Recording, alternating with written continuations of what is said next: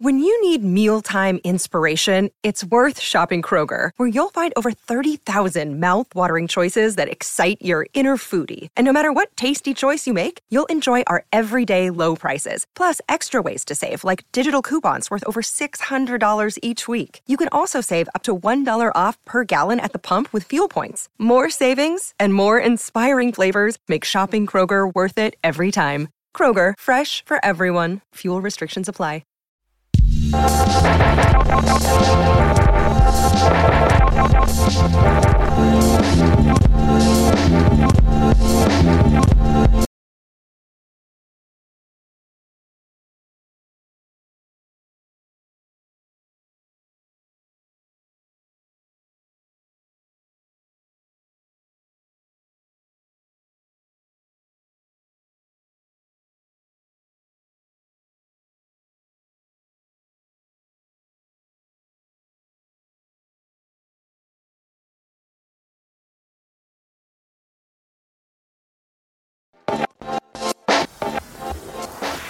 Eccoci per la puntata finale del Roland Garros 2023 di Quiet Place, il podcast di fenomeno che vi racconta il grande slam.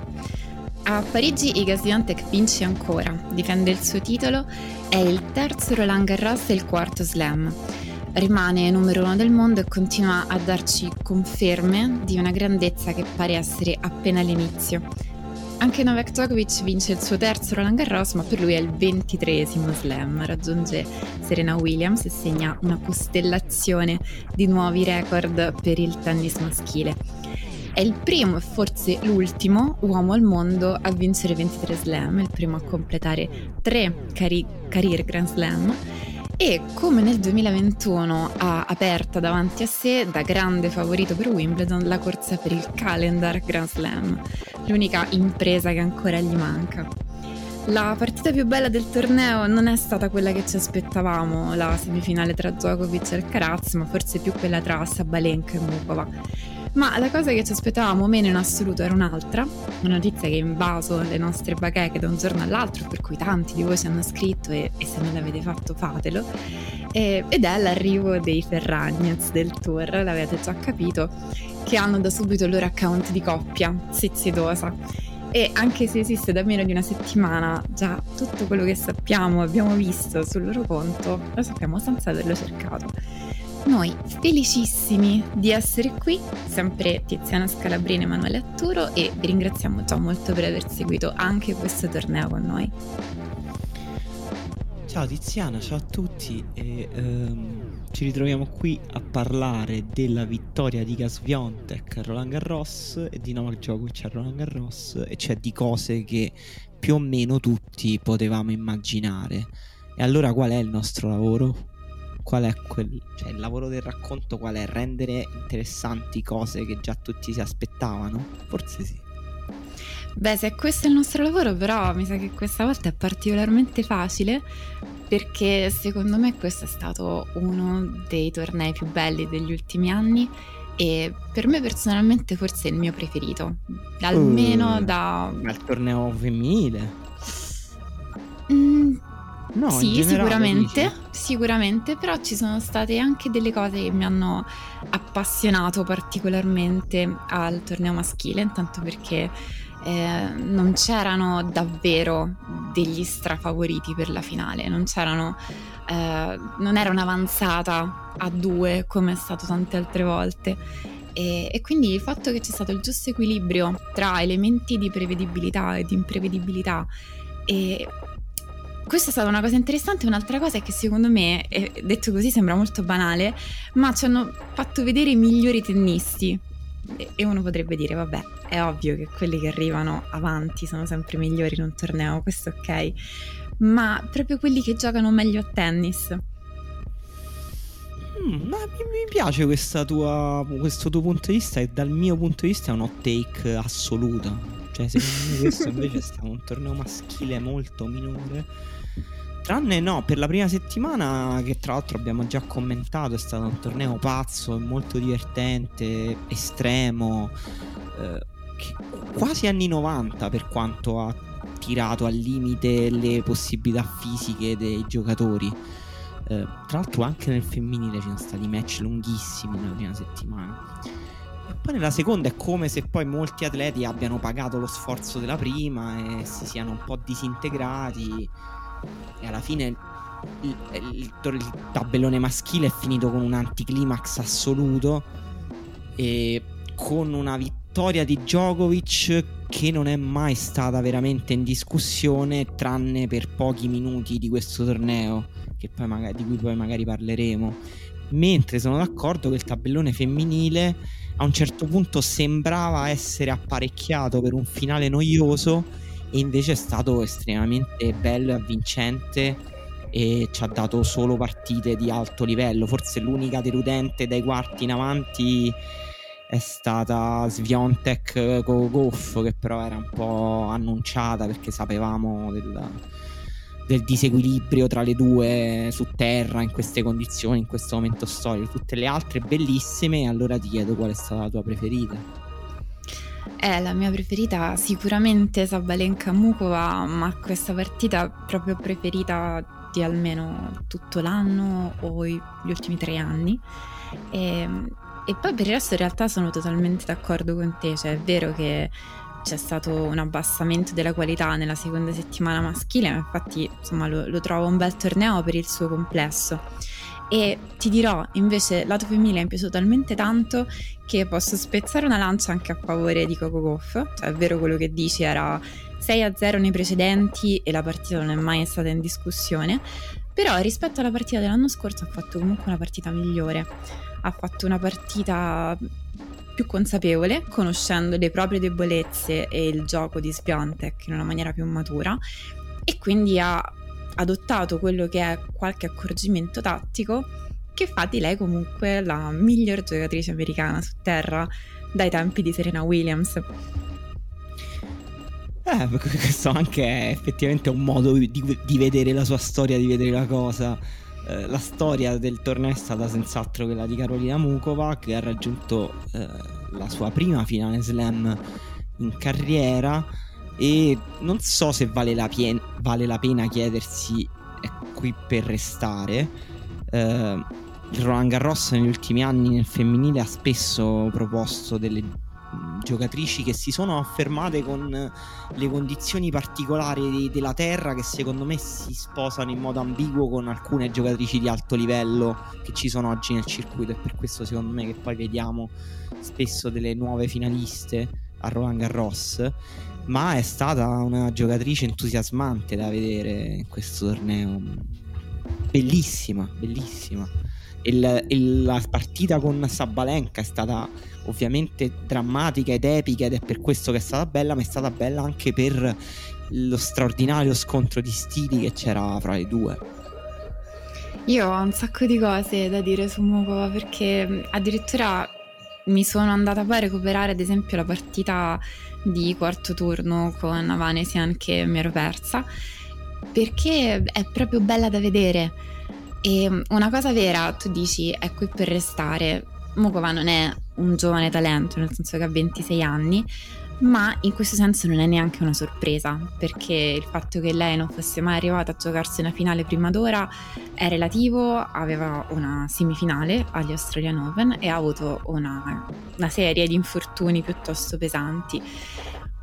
Mm, ad esempio, già nel 2021, quando abbiamo parlato delle Olimpiadi di Tokyo, c'era stato il fatto che lei era la quarta giocatrice ceca nel ranking ed era stata esclusa dalla squadra perché in quel momento c'erano Krishikova e Siniakova numero uno del mondo e, e Vondrusova ha fatto valere il suo ranking protetto per entrare nella squadra e poi avrebbe vinto l'argento in finale con Bencic.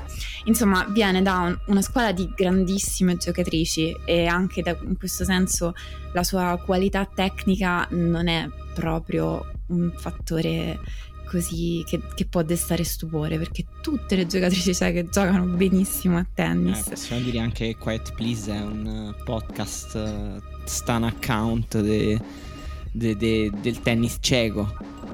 Eh, come si fa a non esserlo? Sì, assolutamente sì. E ci sono, è, è veramente è veramente meraviglioso quello che è riuscito a fare in questo torneo e L'unica cosa che è vera rispetto all'idea che lei possa confermarsi in futuro o meno è che quando hai un tennis così ricco, così completo, eh, a tutto campo, giocando tutti i colpi, con tutti i tipi di rotazione, piatto, top spin, back, palla corta, le volée, cioè le volée sono qualcosa di, di incredibile, ci vuole sempre un po' per questo tipo di giocatori per allineare tutti i pianeti. Non è semplice. Sì, sì, questo eh, è verissimo. Questo è verissimo. Tra l'altro anche Crecico è arrivata tardi. Sì. Per citare un'altra cieca, un'altra cieca, tra l'altro, che si è espressa su terra al massimo. Assolutamente.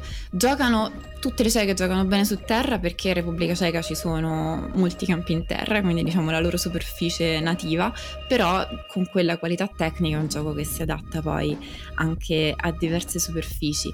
No, e, esatto, e secondo... cioè il punto è quello, è la, la, loro varietà tecnica, la capacità di variazioni che Krejcikova ha tantissimo anche per la lunga formazione che ha avuto nel doppio, ma... Uh, anche Mukova e forse il, il suo slice di rovescio lo ricorderemo come uno dei colpi del torneo senz'altro.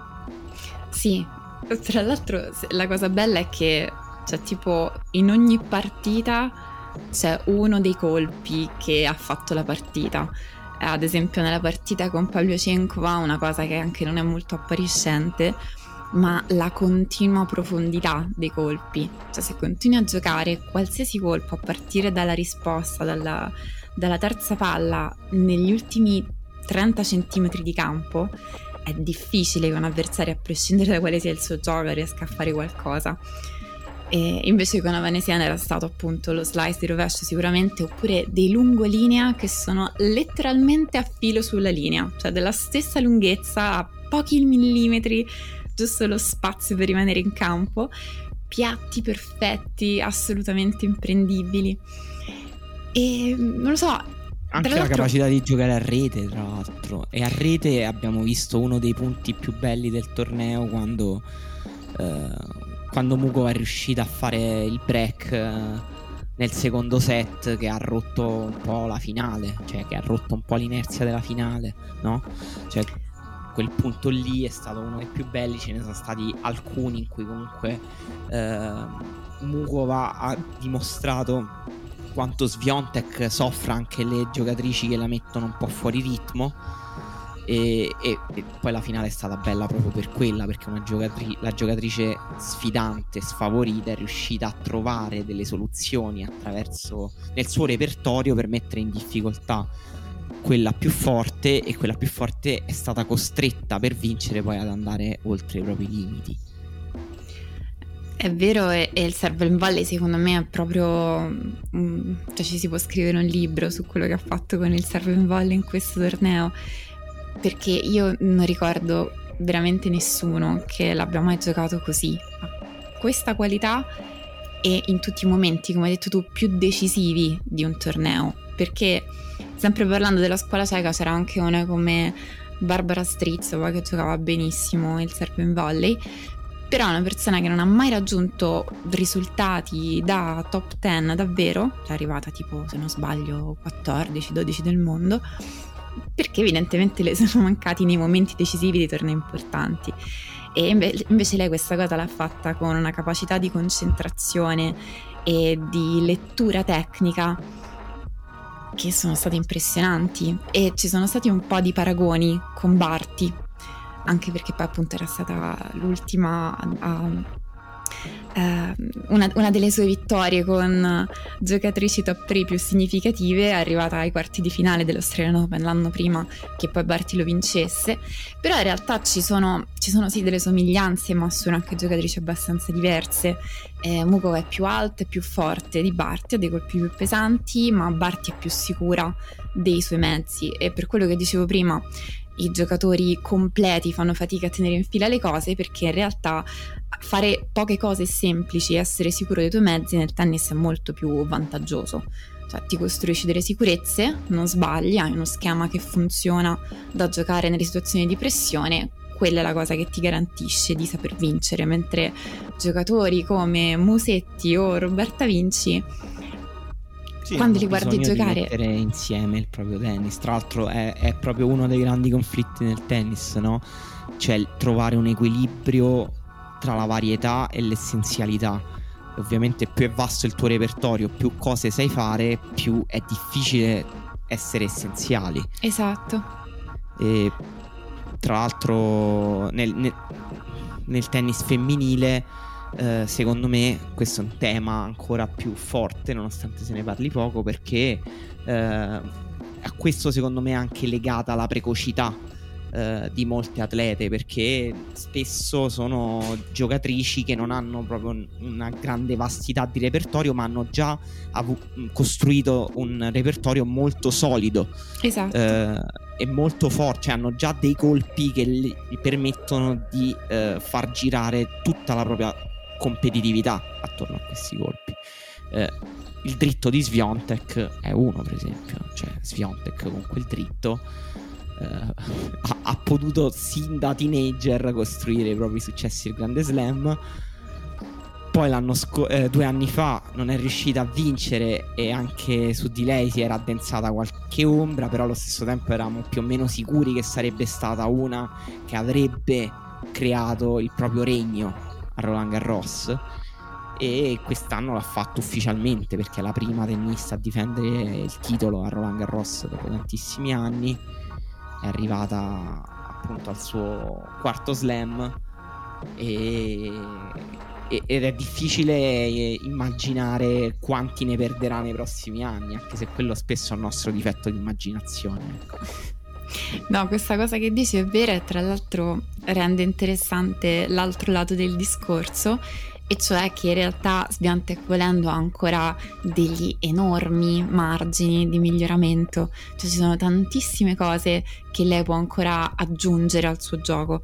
Perché, come hai detto tu, uh, il Serpent Valley di Mukova in finale è stato quello che ha scardinato il suo gioco e Sviantec non era per niente felice di dover cambiare i propri schemi, ha fatto fatica ad adattarsi ha visto che il, la partita non stava tutta sulle sue mani, sul suo gioco e questa cosa le ha tolto delle certezze enormi, però allo stesso tempo adesso ha 22 anni, se riesce ad aggiungere ancora questi tasselli come poi tra l'altro ha fatto eh, Nadal nel corso della sua carriera, diventa una giocatrice immensa. E, e tra l'altro invece una delle, delle cose belle della varietà di Mukova è anche che l'ha fatto appunto con, con razionalità e, e sensatezza l'utilizzo di questa sua varietà perché ad esempio invece si è sempre molto celebrata in questi anni la, la stessa capacità nel tennis di Hans Jabeur però secondo me sono dei tipi di varietà diversi, tra cui è giusto distinguere proprio perché dentro questo torneo li abbiamo visti entrambi, li abbiamo visti con i loro pregi e difetti. Nel senso, varietà è un concetto ampio, vuol dire tu sai fare tante cose, d'accordo, però dipende anche da come le fai. E Jabber alla fine applica questa varietà come giustamente si può dire come un, un artista. C'è un, un, anche una ricerca dell'effetto, però allo stesso tempo c'è anche un'espressione meno controllata, quindi più confusa, più affollata di cose e quindi questo appunto la porta a confondersi da sola, a rimanere incastrata dentro il proprio tennis, che è quello che le è successo nel quarto di finale con Haddad Maya. Un po' è stato uh, è finita la benzina, un po' sono state le gambe, un po' è stato però anche questo, cioè che lei ha cominciato a produrre una serie di errori nello stesso modo in cui prima faceva gioco. E invece Mukova non è artista, Mukova è tipo una maestra è esattamente quando ti insegnano a giocare a tennis e ti spiegano come utilizzare colpi nuovi, come eseguirli, in quali situazioni, lei sembra aver padroneggiato questa cosa. E Antonio Cefalù ha scritto la scienziata del tennis, che mi sembra una, una definizione molto appropriata, eh, perché stava effettivamente utilizzando i colpi in modo funzionale, non perché dovessero fare un certo effetto, ma perché quella era la palla giusta su cui giocarli. Questo è molto interessante, sì, è un tema super super interessante ed è, sono 100% d'accordo. Um, Jabor usa, è vero che usa spesso delle variazioni in senso artistico e creativo, E, ma non per questo poi le variazioni di Jabber non sono efficaci, ovviamente. Anzi, la loro efficacia spesso risiede proprio nel fatto che sono spesso, spesso in realtà non così spesso, però a volte dei colpi pensati proprio fuori dagli schemi. Sì. e che quindi mettono molto fuori i comfort gli avversari eh, perché spesso nascono da un pensiero controintuitivo. E, e questo è ciò che rende anche Jabber molto amata e molto bella da vedere effettivamente. Eh, mentre la, Mm, però Jabor, per esempio, è, um, è, creativa, è estrosa, ma non è così estetica per alcune cose, no? Mentre Muko è molto estetica e suoi, le sue variazioni non sono mai in realtà fuori dagli schemi, ma fanno solo parte di schemi più ampi. Diciamo, questa credo di aver capito così anche il tuo punto di vista è un po' questo.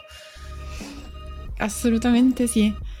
E, e quindi insomma, sono state tutte bellissime partite anche per come si sono combinate le giocatrici. E l'ultima cosa che vorrei dire sul, sul torneo di Mukova è che credo che anche una delle condizioni che abbiano reso possibile tutta questa bellezza e tutto questo bellissimo percorso fino alla finale è anche che ha incontrato nel suo percorso delle avversarie all'altezza che le hanno permesso di esprimere questo tennis, nel senso che eh, è, è un po' un discorso strano da fare, però ha incontrato giocatrici che giocano bene su terra e che le hanno permesso di creare delle belle partite. Eh, sono al primo turno con Saccari ne avevamo parlato e poi ha incontrato Podoroska che comunque veniva anche se tanto che non si esprime ad alti livelli ma da un buon tennis su terra Begu è una specialista della terra rossa è una giocatrice che ha dei colpi da manuale di tennis, anche se non ha mai raggiunto grandi risultati.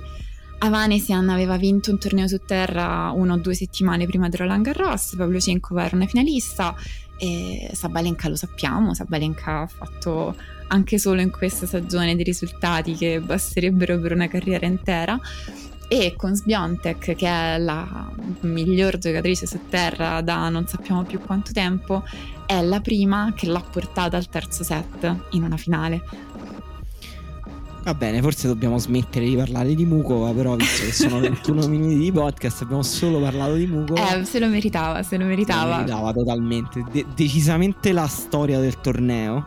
E nonostante poi Sviontek appunto abbia vinto il suo terzo Roland Garros e Sviontek prima di questo torneo, comunque in generale, è una tennista strana per essere una specialista su terra, cioè ha una caratteristica strana, mm, cioè ha un difetto, cioè che di solito va un po' fuori ehm, fase quando ci sono appunto variazioni, quando eh, il contesto attorno gli si sporca un po' a livello strategico, a livello tattico, a livello ambientale, a livello emotivo e a livello di punteggio. Cioè quando le cose cominciano a rompersi o comunque a incrinarsi, eh, lei può andare un po' in tilt. Cioè tutto il suo gioco è talmente efficiente da mirare a preservarla da qualsiasi ruvidezza e questo è molto strano per una specialista della terra che è la superficie che più naturalmente invece ti porta alla battaglia, che esalta l'irregolarità, che esalta le variazioni e ehm, c'erano un po' di dubbi sulla sua capacità di battagliare, cioè Sviontek è anche diciamo i detrattori di Sviontek non amano questa sua cosa che lei o domina o perde. È raro che lei vinca delle partite molto tirate. E eh, adesso ha fatto un crash test molto grande perché era una finale slam, una finale in particolare Roland Garros, una finale in cui era, eh, aveva tutta la pressione addosso, in cui doveva vincere, in cui aveva perso invece un secondo set nel bivio di due punti ed era costretta a quel punto a fare un'affermazione da campionessa, e cioè eh, recuperare la concentrazione e dimostrare di essere effettivamente la più forte in campo anche quando la sfidante gioca molto bene ed è evidentemente più lanciata, più spigliata, più leggera e Sviontek ce l'ha fatta alla grande. La partita è stata bellissima anche perché è girata su pochissimi punti. Cioè, il secondo set Mukova è riuscita a vincerlo grazie a due o tre punti eccezionali. E, ma ovviamente anche al fatto che si era rimessa, come dire, aveva riequilibrato il contesto rispetto al primo set. E poi nel terzo Sviontek ha vinto con un grande slancio di concentrazione, tennis e intensità nel, nel finale, no? Nel finale di partita. Eh, quindi questa è una vittoria importante per Sviontek, non solo per tutti questi numeri che tutti ripetono e che stiamo ripetendo, ma anche per, quest- per come sono arrivati.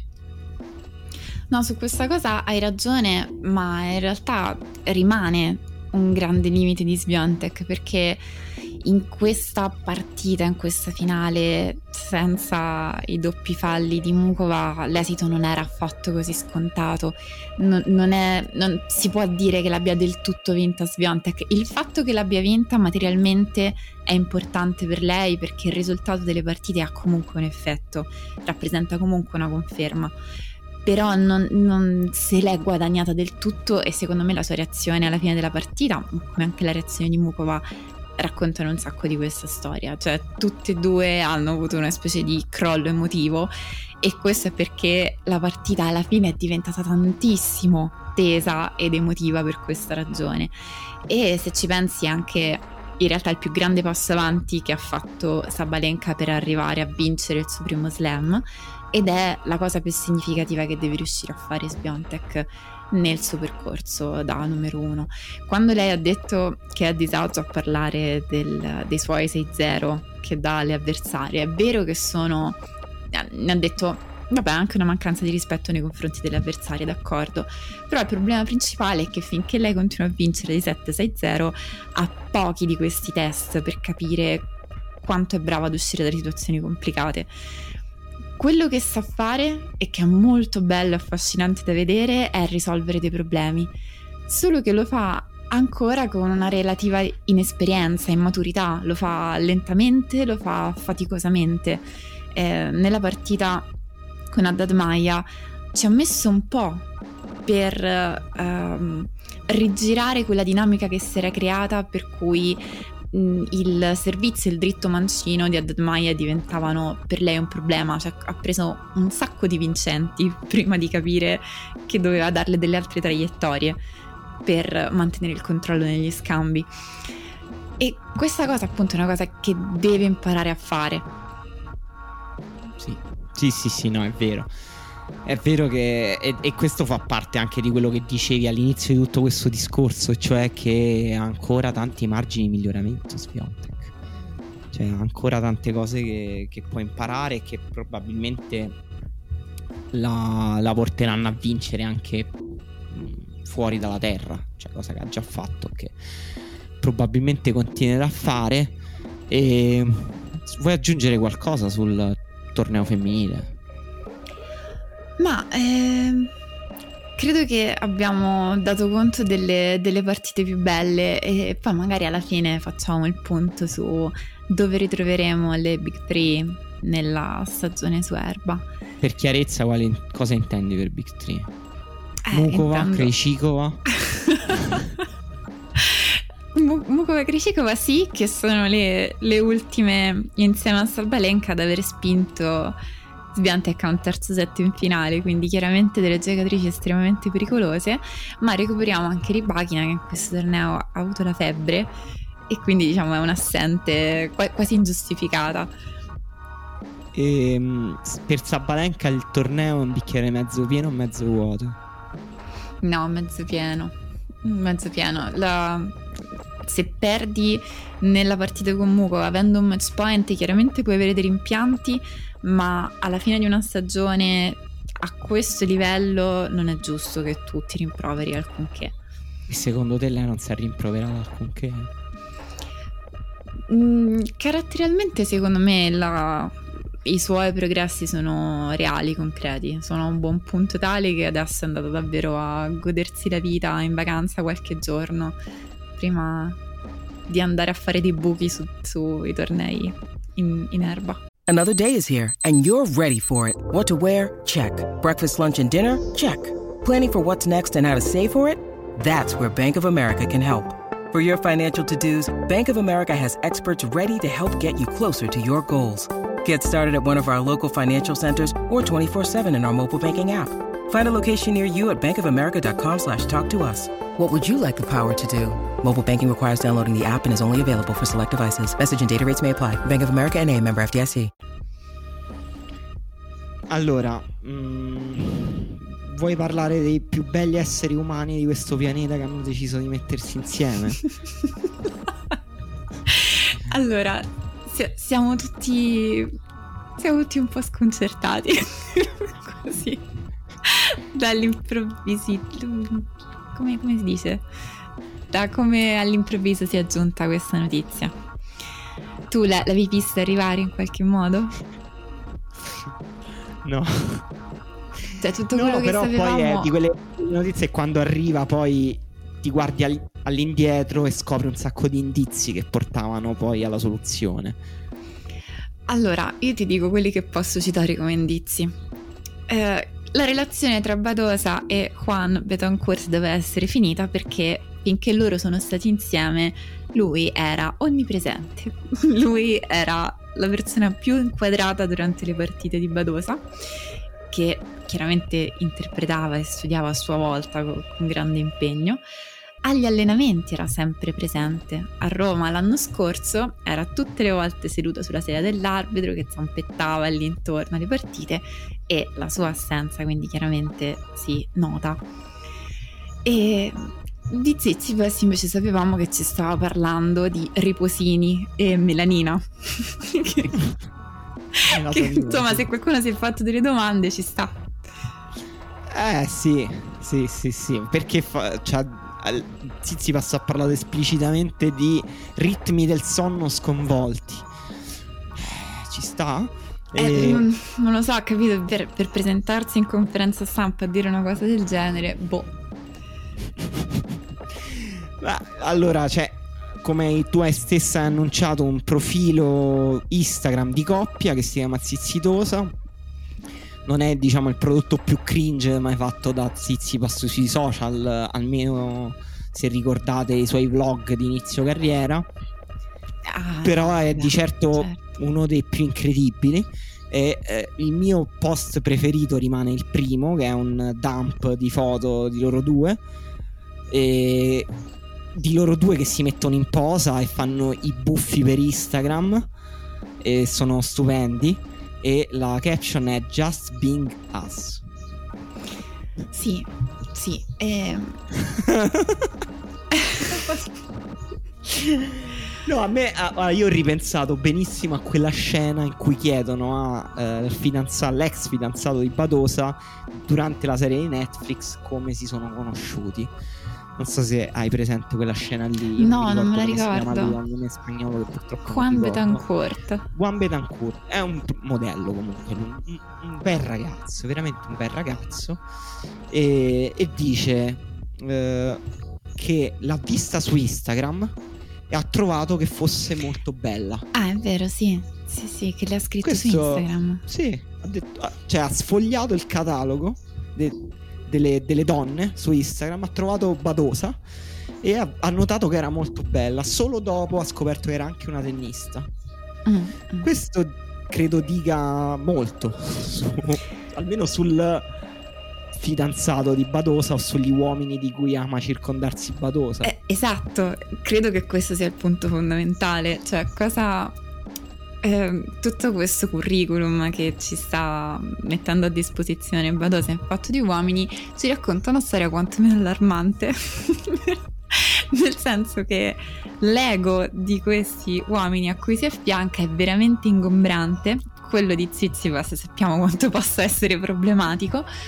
Però evidentemente a lei questa cosa piace e ci sono, no, non voglio chiamarle red flag, però ci sono, c'è un quadro psicologico particolare, ecco. Red flag? No, forse red flag è eccessivo perché insomma ognuno... Vabbè, diciamo sono due um, maschi Instagram alf- maschi alfa. Zizipas e Betancourt.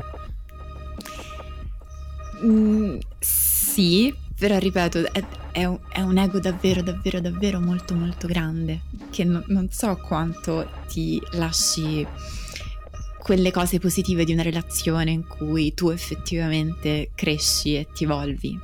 Vabbè, ma magari ecco.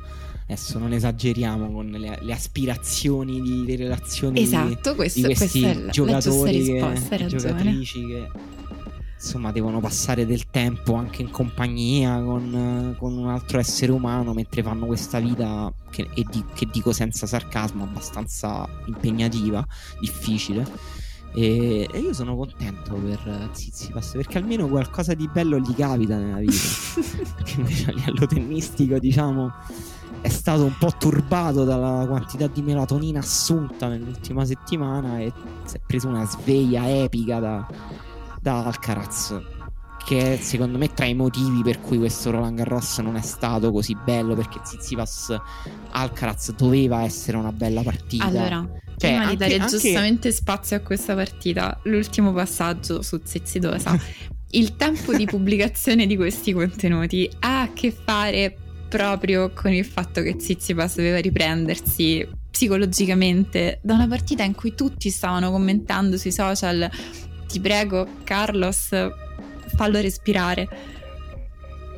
Eh, cioè, aspetta, tu dici che ha voluto dare l'immagine di uno che si stava divertendo a... e che comunque la cui vita era migliore di quelli che lo prendevano in giro? Credo che volesse sentirsi meglio. O meglio, sono usciti davvero tanti like, tanti contenuti like, uh, tutti insieme. Bene, esatto. Ehm, sì, tra l'altro anche l'ultimo post autoironico con la foto di loro due con scritto zero Grand Slam in una foto. Mm-mm. Ma ehi, l'amore conquista tutto. Eh sì. e, e... e, credo stiano uscendo altre cose anche mentre registriamo, ma eh, insomma, ne... ognuno dovrà convivere con i contenuti zizzidosa sulle proprie bacheche eh, nel modo in cui può. modo in cui vuole. Mi, mi, mi, mi arrischio a dire pure. e... Ehm, vabbè, ha, ha, giocato un set Zizipas in quella, in quella partita lì, negli altri forse era troppo addormentato ancora. Però ecco, una partita in cui almeno un set Zizipas lo devi vincere contro Alcaraz su terra, Dio mio. È, è, è, stato strano che poi nella stessa giornata invece Cascianov abbia dato più filo da torcere a Djokovic, Kashanov mi duole dirlo, uno degli MVP di questo torneo. Uno degli MVP degli ultimi due anni. Sì, devo dire che ha veramente migliorato tanto il suo gioco da fondo. Veramente, cioè, è stato a suo agio da fondo campo in scambi di ritmo e diagonali anche con Djokovic. Evidentemente il lavoro con Tony Nadal ha un senso. E... Probabilmente è stato il miglior quarto di finale perché anche Rune con Rud non ha fatto partita, non c'è stato e la Cinderella Story di Eceverri è finita con Zverev come doveva essere. Sì, Rune va fatto un pensiero secondo me perché comunque va un po' pesata la sua stanchezza perché era uscito da, con una vittoria dal match con Serundolo faticosissima. Serundolo è il peggior avversario che potevi prendere a quel punto del torneo, stava giocando veramente alla grande Verissimo. e Rune ha dimostrato tanto secondo me con quella vittoria però c'è una questione forse anche di gestione delle energie che ormai eh sì dire, perché aveva avuto un ritiro che... al secondo round. Aveva avuto il ritiro di Monfils e eh, sì. qualificato c'è un di, di, gestione delle energie che è comune tra Rune tra Alcaraz Sinner e tutte le nuove generazioni. E, e, che però più che di gestione delle energie quindi colpevolizzante su questi giocatori bisognerebbe per riflesso eh, capire anche quanto ti chiede il tennis contemporaneo per arrivare a giocarti partite così importanti a quell'età, perché Rune, Sinner e Alcaraz arrivano da eh, giocatori precoci a rompere un'epoca di 10 anni di giocatori non precoci. Eh, però evidentemente quella cosa lì ha un prezzo e nel, nel tennis 3 su 5, nei turni sfiancanti dell'Islam questa cosa la paghi e la paghi contro Rud che possiamo dire è il crash test di alto livello per i grandi giocatori del circuito su terra anche fuori dalla terra. Cioè un giocatore che non farà niente di eccezionale per batterti però se tu non fai niente di eccezionale ti batte lui. Cioè se la partita si imposta su uno standard medio vince lui e poi, eh. non lo so, dobbiamo parlare di questa semifinale Alcaraz Djokovic, immagino, perché ha a che fare sempre con questo tema delle energie, credo. Sì, di, a Rune magari poi rendiamo, a Rod scusa, rendiamo un po' di giustizia, perché insomma è vero che perde sempre con molta grazia e senza prendersela troppo, però dobbiamo anche riconoscergli i suoi meriti. Per Rune Alcaraz le cose che dici sono vere, anche se a guardarli bene non è tantissimo che abbiano da lavorare dal punto di vista fisico, perché in realtà sono piuttosto pronti. Però è la cosa di cui abbiamo parlato tante volte, il, lo sport che si fa 3 su 5, in particolare su terra rossa, è una cosa a sé stante che ha anche poco a che fare con semplicemente il lato materiale di quanti muscoli hanno le tue gambe, quanto fiato hai e quanto riesci a correre, perché anche, anche in tanti momenti che potevano essere complicati in realtà stavano bene in campo. E, e, secondo me proprio la partita di Alcaraz è molto significativa da questo punto di vista. Io non credo che sia stato un qualcosa di puramente fisico a tradirlo. Puoi parlare dell'umidità, della stanchezza, di tantissime cose, però sono convintissima che quelli fossero crampi dovuti a una situazione di tensione psicologica, una situazione di peso nervoso che senti, che ti irrigidisce nei movimenti, che ti fa sentire le cose in un altro modo. Per me sono collegate ovviamente le due cose, nel senso che per gestione di energie intendo anche energie mentali. E però questa cosa ovviamente l'abbiamo vista ormai come un copione scritto e riscritto, cioè ho perso veramente il conto delle partite in cui i giovani implodono a un certo punto della partita contro i vecchi. Eh, cioè, magari sembrano potercela fare, vincere magari le fasi iniziali della partita e poi però eh, pagare quello sforzo immane che hanno fatto e non essere in grado di mantenere costante lo standard competitivo che gli ha richiesto in partite contro Djokovic, contro Nadal e contro Federer all'epoca. E è un copione che abbiamo visto tantissime volte. Stavolta è stato un po' più sorprendente, devo dire. Non so te che ne pensi, ma in diretta io non ci volevo credere a quello che stava succedendo. Allora, non, non, voglio assumere posizioni controverse, però secondo me la vittoria di Djokovic in quella partita non era così tanto in discussione, neanche prima, per quanto questo match fosse molto anticipato. E allora, per essere giusti, Alcaraz ha sicuramente il tennis per battere Djokovic, l'aveva già battuto, quindi non è che Alcaraz non potesse battere Djokovic, lo poteva battere virtualmente potrà sempre farlo, ancora di più dopo questa partita. Mm, quello che secondo me è stato tantissimo sottovalutato era la condizione di Djokovic, il suo immenso margine di esperienza, che è una banalità, però in qualche modo è stato sottovalutato nel racconto di questa partita e anche la sua capacità, tantissime lezioni che avremmo dovuto capire del tennis di Djokovic sono state un po' messe da parte. La, la sua capacità di diventare aggressivo, di cambiare il proprio gioco quando è richiesto. È stato anche detto che è riuscito a vincere perché ha giocato la partita più aggressiva e più violenta che sia mai giocato, ma non è vero non è per niente questo, vero. Questa è una delle cose più false che io abbia mai sentito, forse. Chi è Assolutamente Fammi sì. nomi, eh, sto, cioè, Ma anche tipo Vilander. È stato dai, detto... Ma è ridicolo, sì. dai. Ma no, io ho grande oh. stima di Vilander. Come, come fa a dire McEnroe, nel senso commentatori che stavano commentando queste partite eh, live. C'è il gusto lì di provocare dire che il nuovo è sempre meglio del vecchio.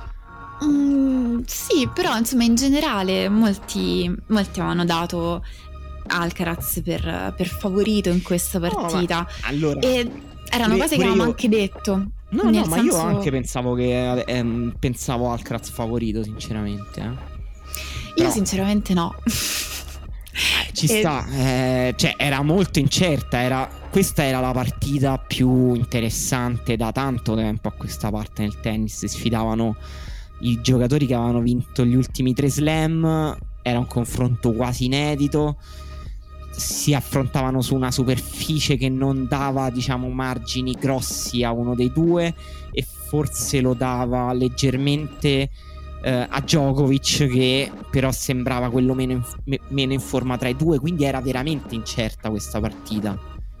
E comunque la, cioè, l'andamento dei primi due set è stato favoloso cioè è stato bellissimo. È stato due, due set veramente tra i più belli che io ricordi negli ultimi tempi. Non so se esagero però ha fatto cioè alcuni punti sono stati straordinari veramente.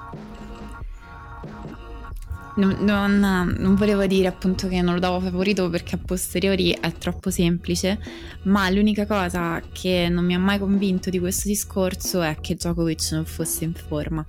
Perché secondo me il semplice fatto che non avesse vinto tanto quanto aveva vinto in altri anni nella stagione sul rosso in preparazione a questo slam non è un argomento se tu poi guardi come gioca effettivamente le partite e come sta in campo.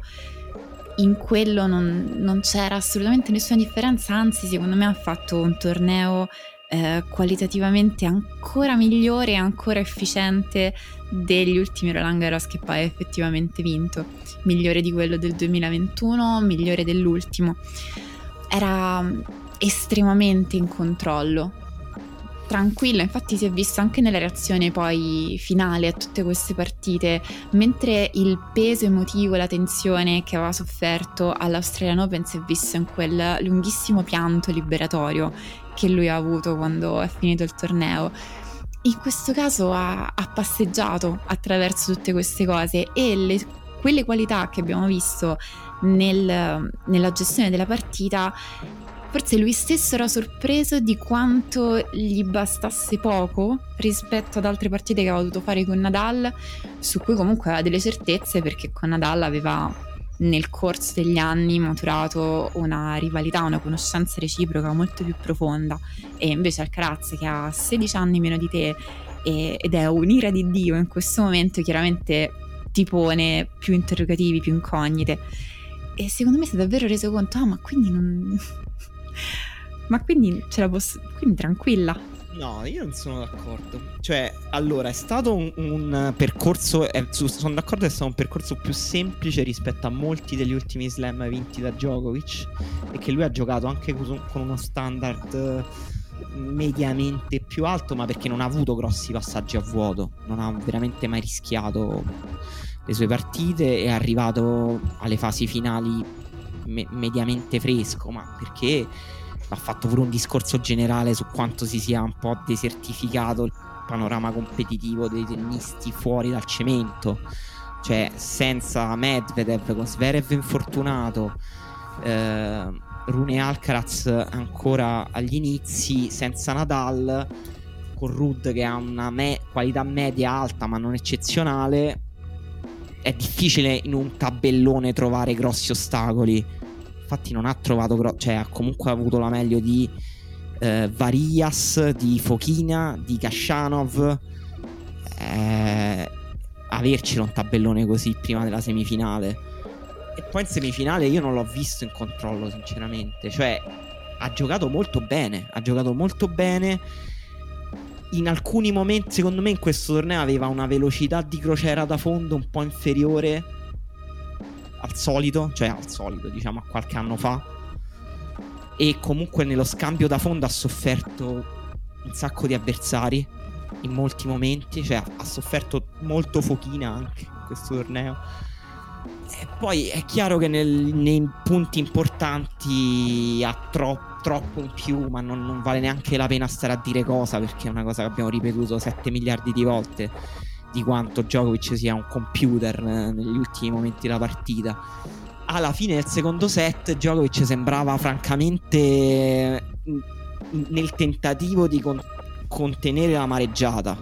Cioè era stava sul pezzo, ma era comunque non era in controllo dello scambio. Se Alcaraz, se lui faceva il punto, spesso era per Al- perché Alcaraz sbagliava la lettura, era esuberante.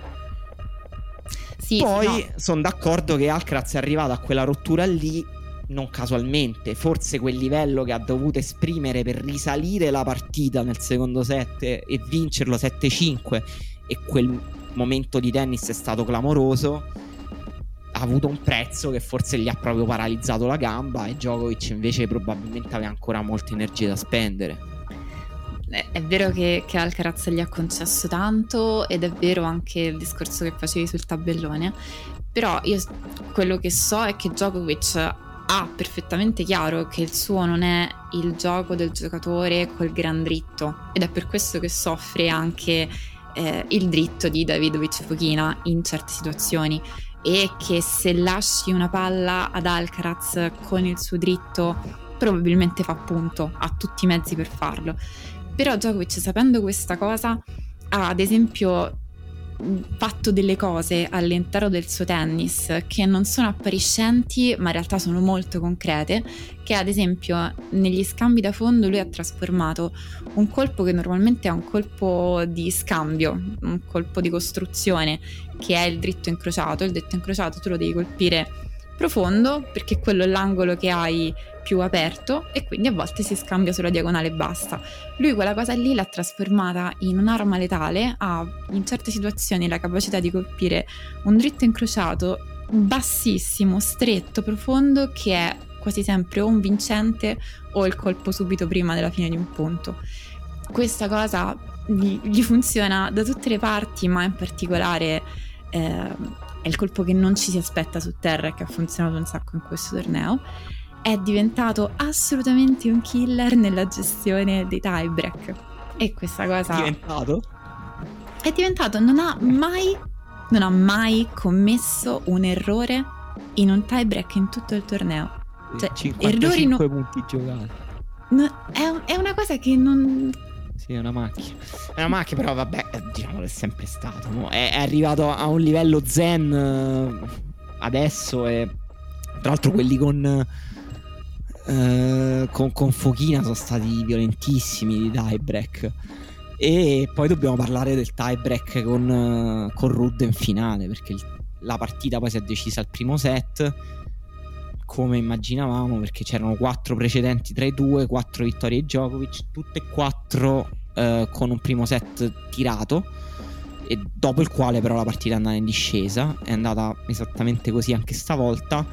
Anche stavolta Rud, cioè Djokovic è stato messo in difficoltà dall'avversario, Rud gli ha messo di fronte un po' di grattacapi strategici, non riusciva a trovare il ritmo Djokovic, c'è stato un momento in cui era sfiancato dagli scambi lunghi Mm-mm. e Rud era molto a suo agio nello scambio lungo e poi è, e quello è scattato il momento in cui per me ha giocato meglio in tutto il torneo Djokovic cioè dal tiebreak del, del primo set fino all'inizio del secondo diciamo all'inizio del secondo set ma anche poi in alcune fasi del terzo in cui Rud è un pochino risalito e lui l'ha rimesso a tacere e la cosa impressionante per ricollegarmi al tuo discorso è che dopo che gli ha smontato, diciamo, la tatticuccia che Rud aveva preparato all'inizio di giocarli in top alto eh, centrale, che lo mandava un po' fuori fase, gliel'ha smontata quella cosa lì.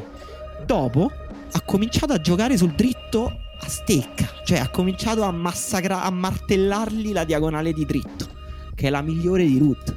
Quindi, come a dire, ti ho smontato la tattica e ok, usciamo dalla diagonale di rovescio. Andiamo su quella del dritto e ti batto pure là. E l'ha battuto pure là. Ho fatto come al solito il solito lavo- lavoretto da tavola operatoria. Allora, Tatticuccia mi ha ucciso e, e io spero che abbia ricevuto tutti gli abbracci del caso Rud perché, perché se li merita. E, no, hai, hai ragione, hai ragione, questa cosa è successa e tra l'altro proprio il fatto poi di andare sul suo dritto è il magnifico indimenticabile discorso di Mike Agassi devi fargli venire i dubbi sul loro colpo migliore e ne- nessuno al mondo l'ha mai fatto a questo livello e, e l'altra componente che ha reso questa partita a senso unico e che ci ha ricordato che esistono un sacco di livelli anche a quel livello è la differente partita che hanno fatto al servizio. Perché Rod si è presentato in finale e la sua prima di servizio è sostanzialmente sparita mentre Djokovic ha rifatto un'altra volta questa cosa di utilizzare il servizio come un'arma che i suoi avversari effettivamente non riescono a gestire, anche in questo caso senza essere una persona alta due metri che, che serve dal quinto piano, ma utilizzando una serie di piccole variazioni al momento giusto, trovare la linea centrale sulle palle break, che è stata micidiale. Ti piacciono o ti annoiano i discorsi sul GOAT? Allora, no, non mi appassionano per niente. Mm, no, non è un discorso che mi piace fare. Mi piace tantissimo parlare di tennis, ma che poi uno si mette a discutere su chi è il suo preferito, chi è più forte, no, mi, mi stufo presto. E forse in questo caso vale la pena dire che le argomentazioni per dire che, che Djokovic non è il GOAT cominciano a diventare un po', un po' fragili. Sì, un po'. Devo dire. Eh, ho trovato. Ho, è uscito un articolo sul Guardian stamattina. Eh, l'ho visto, come no. Che era intitolato Forse... proprio tipo. No, ok, però non chiamatelo GOAT. Esatto, ma che sai leggendo... qual è la cosa più sì, grave ho... di quell'articolo? Eh. Che l'ha scritto un professore di filosofia australiano. Le vie dell'editoria sono infinite io non so se qualcuno ha bisogno di sentire questo consiglio, ma vi sconsiglio di andare a studiare filosofia in Australia. ah, questo, questo, era un tuo, proprio una tua hot take sulla qualità del pensiero de, delle persone australiane? Beh, nel senso, ho sentito proprio Sigmund Freud ridergli in faccia e anche, diciamo, tutti gli scolastici. allora sì, è che leggendo quell'articolo, sì, è come dici tu, quando si prova a dire non è il GOT, eh, si trovano solo delle argomentazioni tutt'al più infantili. Tanto scusa, breaking news, Lorenzo Mosetti ha vinto la sua prima partita su erba a livello ATP. Bravo, è grandissimo Lorenzo. Sono felicissimo. Borna Goggio. Grande. E, che insomma noi odiamo per vari motivi, quindi beh, ci dà un piacere ulteriore. E, ehm, che, quindi sì, è così. Eh, a me dà fastidio un po' il fascismo dei numeri in queste situazioni, cioè che stai lì a dire vabbè, sono 23 e abbiamo chiuso la contesa, basta. Mentre invece per me questi discorsi sono interessanti quando aprono, non quando chiudono, cioè quando poi ti permettono di scendere sul livello di analisi e di complessità. Se invece tu hai bisogno di eh, due numeretti nelle colonne per dire chi è più forte dell'altro, chi è il giocatore più forte di tutte le epoche, mi sembra stupidissimo e inutile.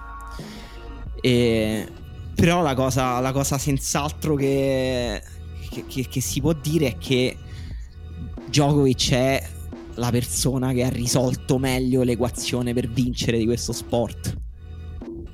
E mi, mi, azzardo non solo di questo sport, cioè, perché comunque questo sport, diciamo, ti mette di fronte dei problemi piuttosto tortuosi per vincere le partite. È uno sport molto difficile e Djokovic è stato il migliore a risolvere questi problemi e è una cosa che si è detta spesso anche di Nadal, che è il miglior agonista, il miglior competitore. Si dice competitore? Non lo so, ho usato una parola inglese. Lo prendiamo per buono. E anche Nadal ovviamente è un buonissimo candidato, però Djokovic anche prima di questo ventitresimo slam aveva dimostrato di saper vincere e di conoscere la vittoria meglio di chiunque altro anche appunto prima di vincere uno slam in più rispetto a Nadal. Per me questo slam in più non significa niente. Già quando ne aveva 20, 21, 22 il suo portfolio di slam era più vario e ricco degli altri due, diciamo. Quindi su quello non c'è molto da dire. Conta più quello secondo me di quanto sarà il numero assoluto, ecco, per dire quella cosa lì a me non piace. No, ho capito che intendi, poi sono d'accordo, il fascismo dei numeri è una cosa che chiude una discussione e penso anch'io che l'unica cosa bella che uno ne possa ricavare sia un confronto tra visioni, quindi creare complessità, creare significati. Tra l'altro è un po' la bellissima idea che stava dietro a tutto rivali e quindi può creare mondi questa cosa. La, la, cosa che non è giusta è quando si sprecano inchiostro, come nel caso dell'articolo del Guardian, per cercare di togliere qualcosa a Djokovic, perché questo era il ventitresimo. Se contiamo la squalifica per la pallata allo US Open, eh, l'espulsione dall'Australia, lo US Open che non ha potuto giocare, erano tutti tornei in cui era già favorito, quindi poteva essere già passato questo 23 da un po' e no, non è assolutamente l'ultimo. Non sembra, tu... non sembra il capolinea questo assolutamente. No, prima tu dicevi la desertificazione dei giocatori che sanno giocare su terra. terra adesso erba. arriviamo, adesso arriviamo alla stagione su erba, la situazione è particolarmente drammatica. Sì, sì, no, è terrificante. Cioè, tipo e, però, Jack però... Draper No, no, no, io riprendo, voglio sottolineare quello che dici tu, che è proprio inutile star lì a cercare delle argomentazioni contro. Cioè, al massimo si possono trovare delle argomentazioni a favore, cioè dire che ne so, Nadal ha avuto un impatto emotivo più grande o Federer ha avuto un impatto rivoluzionario sugli equilibri del tennis più grande, ok. Però Sono questo non significa voler togliere a Djokovic, ma voler sottolineare in cosa sono stati altrettanto eccezionali eh, Federer e Nadal.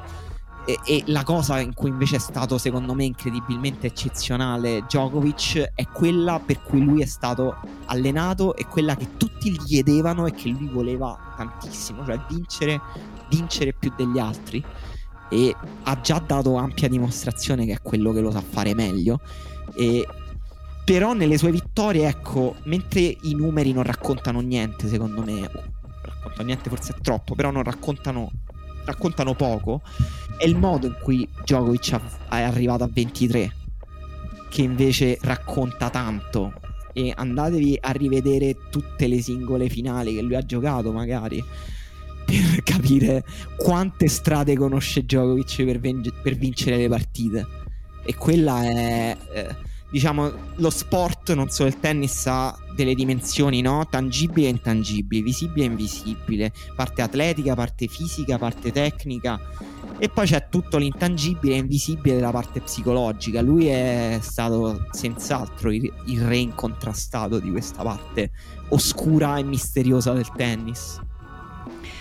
Secondo me quello che dicevi, i, i numeri non raccontano niente, forse si può spiegare dicendo che se tu vai a guardare solo i numeri li tratti come degli atleti che fanno una cosa tipo i 100 metri e quindi quello che conta sono i secondi che ci mettono, i millesimi e puoi confrontarli anche a distanza in gare diverse in cui non si sono mai incontrati.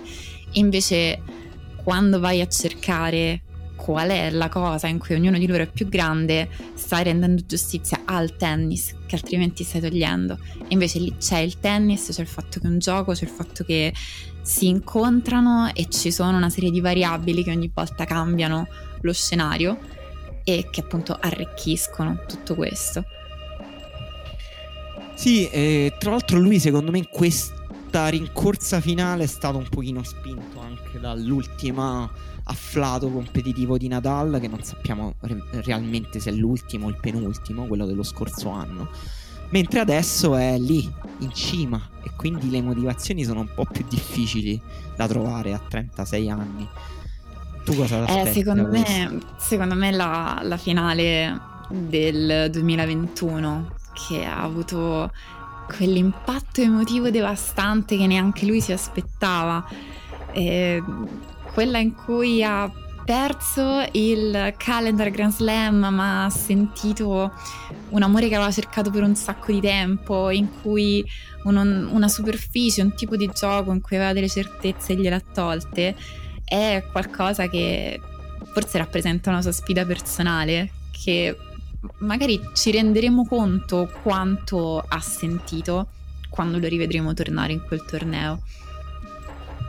Con la possibilità di rigiocarselo probabilmente, perché vedere un rivale credibile a Wimbledon non è semplice. Eh no, questo, questo è vero. E, e invece sì, io ho un po' di, di, anteprime sulla stagione su Erba al femminile. Tipo? Tipo, eh, allora noi abbiamo parlato un sacco di Mukova, quindi non parlerò ancora a lungo di Mukova, ma solo per dire che lei ha pochissimi punti da difendere da qui alla fine dell'anno. E l'anno scorso non ha vinto neanche una partita su erba, mentre nelle precedenti due edizioni de- di Wimbledon aveva raggiunto entrambe le volte i quarti. E anche con delle vittorie illustri sul, sul suo percorso e invece le top 3 si rincontreranno direttamente a Wimbledon perché hanno tornei di preparazione diversi e Iga Swiatek che ha zero aspettative da questa stagione o almeno non si è voluto mettere nessuna pressione farà solo un semplice 2,50 a Bad Homburg e non ha punti da difendere fondamentalmente. L'anno scorso era ritornata dal Roland Garros direttamente a Wimbledon dove poi aveva perso il terzo round con Cornet, quindi gioca tranquilla.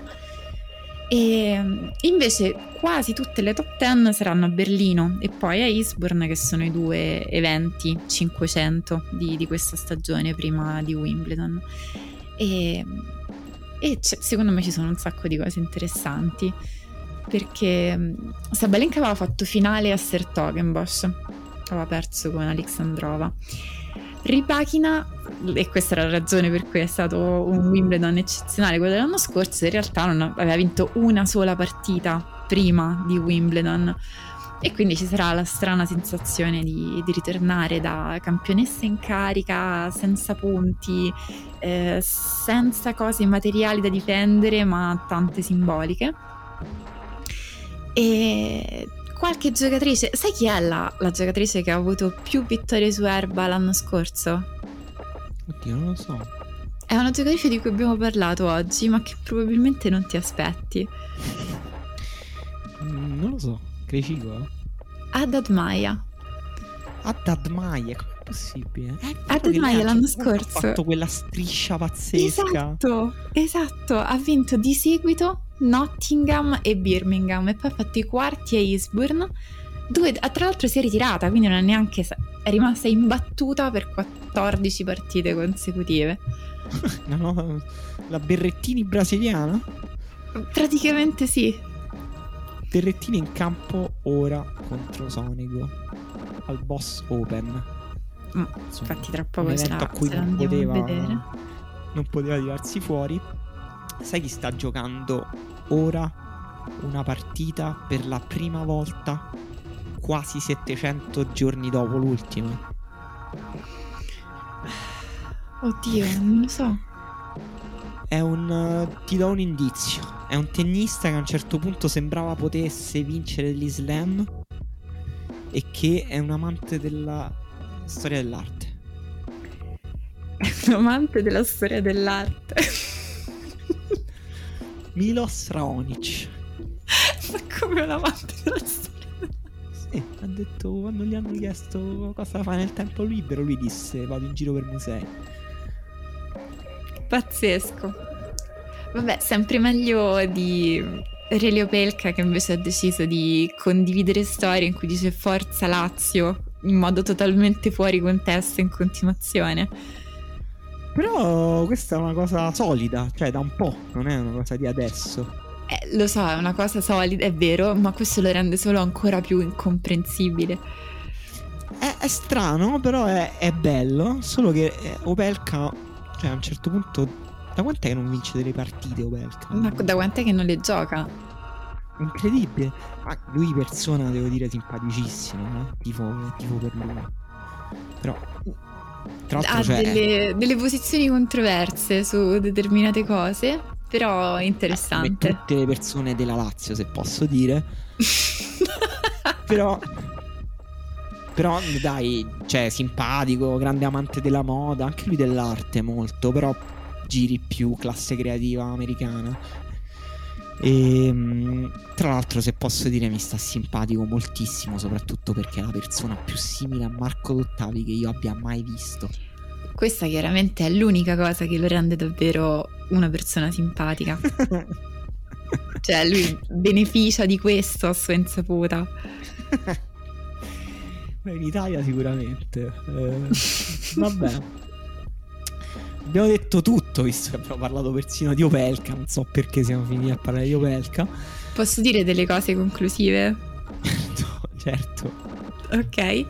E una cosa che dobbiamo dire adesso, perché così possiamo dire che l'avevamo detta, è ah, che il Roland Garros femminile juniores è stato vinto anche questa volta da Corneva, che aveva vinto l'Australian Open a gennaio. E aveva vinto, avevamo parlato di questa partita perché aveva battuto Mirra Andreva in una partita lunghissima finita al terzo set dopo più di tre ore e Mirandreva in lacrime, ci siamo ritrovati Mirandreva al terzo turno del Mendro di questo tabellone. Quindi Corneva che ha vinto anche questo, eh, questo secondo slam dell'anno sta già facendo delle cose interessanti perché quasi nessuno ha mai fatto molti risultati continuativi nei, nei grandi slam juniores, cioè, tipo solo Edberg se non sbaglio nell'83 li ha vinti tutti e quattro. Nadal e Djokovic per dire sono due persone che non hanno mai vinto slam juniores. E al femminile nessuna mai li ha vinti tutti e quattro. Quindi lei o fa il grande slam quest'anno oppure ce la ritroviamo tra poco come Andreva pericolosissima nei Mendro dei grandi.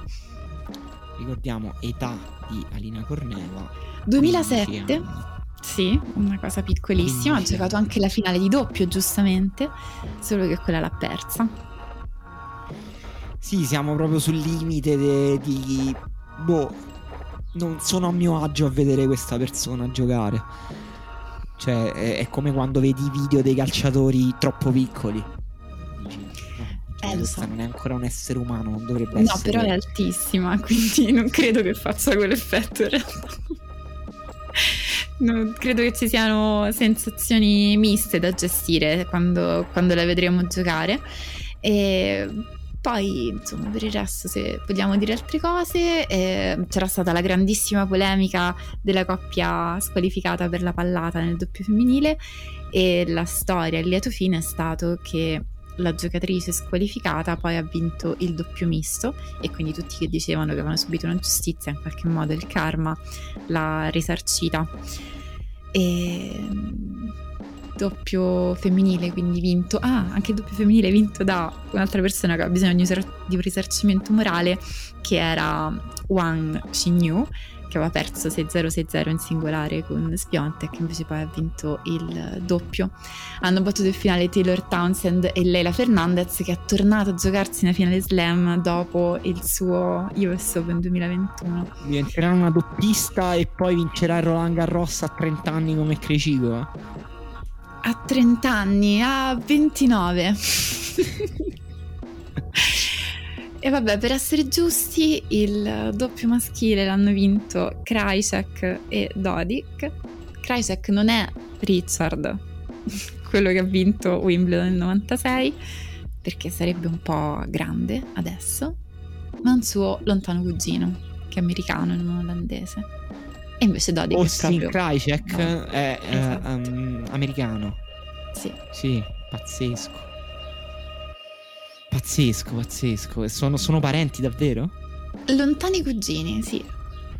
De- della serie che forse neanche si conoscono, però magari quella cellula di DNA.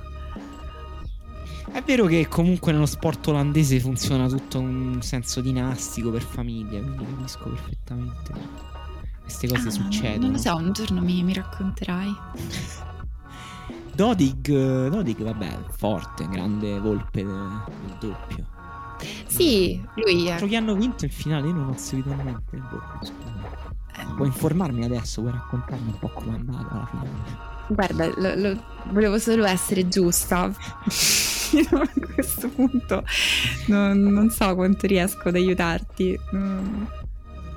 Eh, ma hanno vinto contro questo Joran Vliegen e Gille? Eh, sì. Sì, questi non li ho veramente mai no. sentiti, purtroppo. Sander G- Gillet. Sander Gillet. Bel nome. Coppia belga. Credo degli underdog comunque di questa specialità che noi, come avete capito, non seguiamo moltissimo. Non tantissimo, però era bello fare questo punto finale. Va bene, e ci... ti piace giocare a doppio? Eh, sono maledettamente scarsa. Mi sento Capisco. un po' di responsabilità verso, verso le persone che giocano a doppio con me, però devo dire che mi è capitato di vincere un torneo vincendo il doppio decisivo alla fine a un tiebreak, quindi ho questa cosa molto bella oh no. su, sul mio curriculum. Ma hai fatto anche il, il punto vincente finale?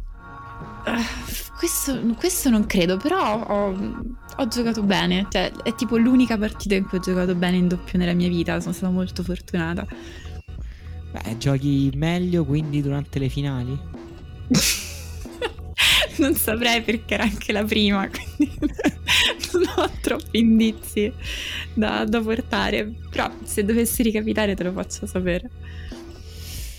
Va bene, grazie a tutti, noi ci risentiamo per Wimbledon. Ciao. A presto, grazie.